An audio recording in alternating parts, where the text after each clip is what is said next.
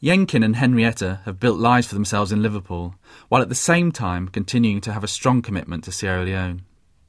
But what about the involvement of the diaspora beyond local and family level?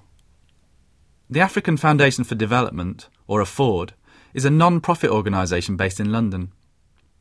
Its mission is to expand and enhance the contribution that Africans in the diaspora make to Africa's development. We're mainly concerned that Africans were essentially marginalized from the development process. So, what you tend to see on the television or in terms of experts is Western agencies giving their own thoughts and views on Africa. So, it, it, appears as if there are no Africans involved or interested or skilled or able to make any contributions. And this, of course, is far from the case. Chukwu Emeka Chikezie, director of AFFORD. AFFORD engages in a range of activities one area of our activities are to support UK based African organizations. So we give advice, we network, we engage in research, we help them to be more effective in the work that they seek to do. And because the African organizations are so fragmented and isolated, one of the important things that we do is actually to introduce each organization to others that may have similar interests and be facing similar sorts of problems.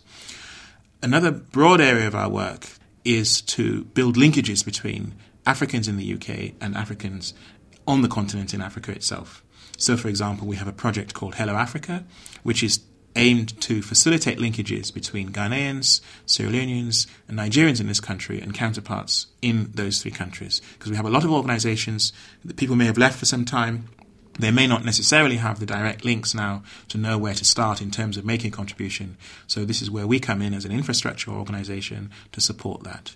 A third area of our work is to try to build linkages between so-called mainstream of development, which is the, the likes of the Oxfams, the Department for International Development. So what we've been looking at is building bridges between these two groups and looking at where the um, sources of misunderstanding exist and where we can, as I say, build those sorts of bridges. So we engage generally in a lot of action research because we feel that uh, the area of the diaspora in development is generally underdeveloped. There are very few academics looking at the issue, so we've had to ask the questions and develop our own understanding. So we contribute to debates around policy, we work with a range of different agencies from the United Nations Economic Commission for Africa to the smallest community based organizations, all in the interests of making sure that the African in the diaspora can more effectively contribute to Africa's development. Some diasporas, like the Chinese, are extremely well organised and highly developed. Why then is the African diaspora not as developed as others in the UK? Perhaps the conditions in Africa are not quite right at the moment. There isn't enough information about investment opportunities. There isn't enough trust among the different players, the potential investors that would need to work together, the regulatory authorities in whatever form that would make people feel confident that whatever investment activity they did engage in, that they would see a return on that investment, that there wouldn't be interference and so on, these sorts of things. There probably isn't the level of education, particularly for certain types of investment and certain types of business activity in many parts of Africa. Fundamental issues need to be addressed to create the right conditions for greater development with the African diaspora. How does the African community currently organise development for the diaspora in the UK?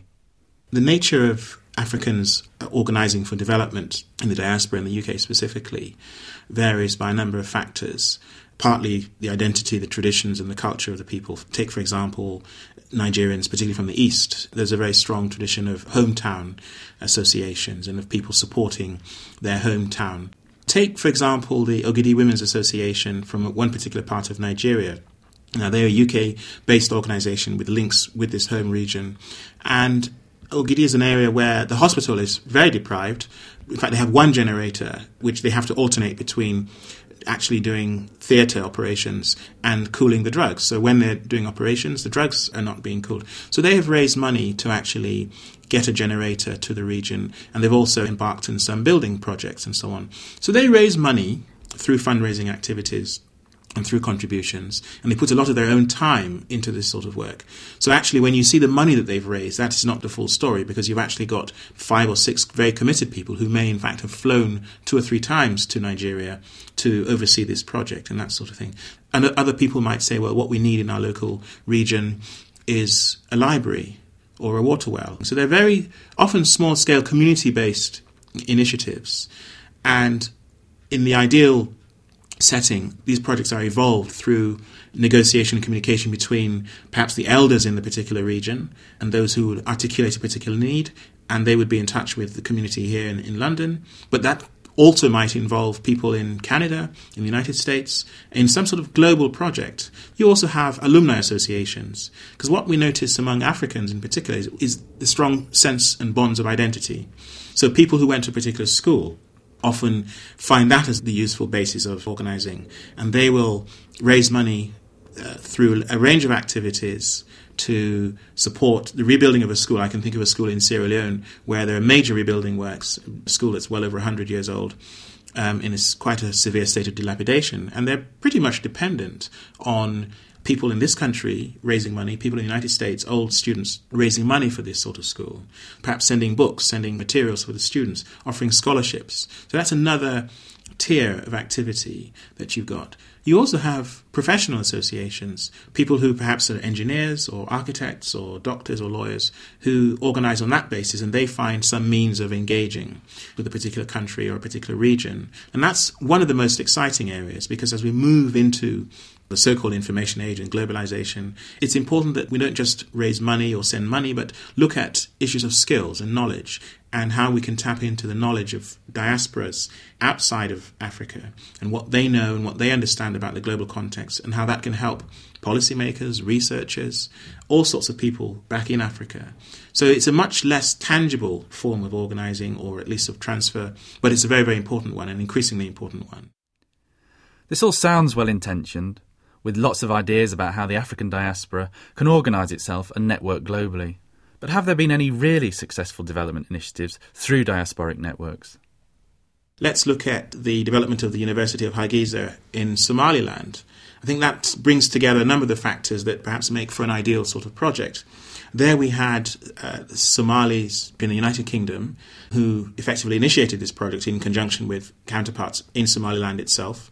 But you also had people in Kuwait, in Sweden, in the United States, all working together jointly on this project, which was actually to establish a university.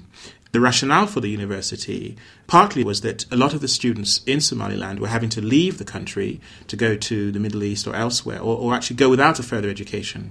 Even though the country is just coming out of conflict and is trying to develop, there was a clear need for higher education.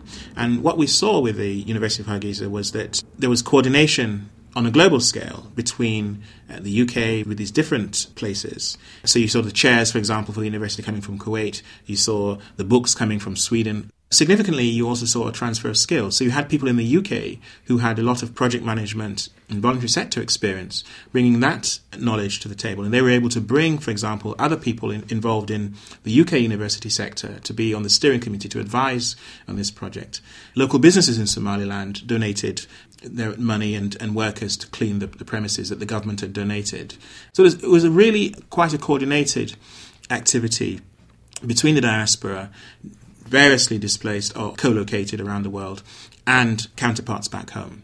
What was significant was their use of the internet. So they had these forums on the internet where they discussed issues, they debated issues, and came to collective decisions and moved forwards. From the Open University. For more information, go to www.open.ac.uk forward slash use.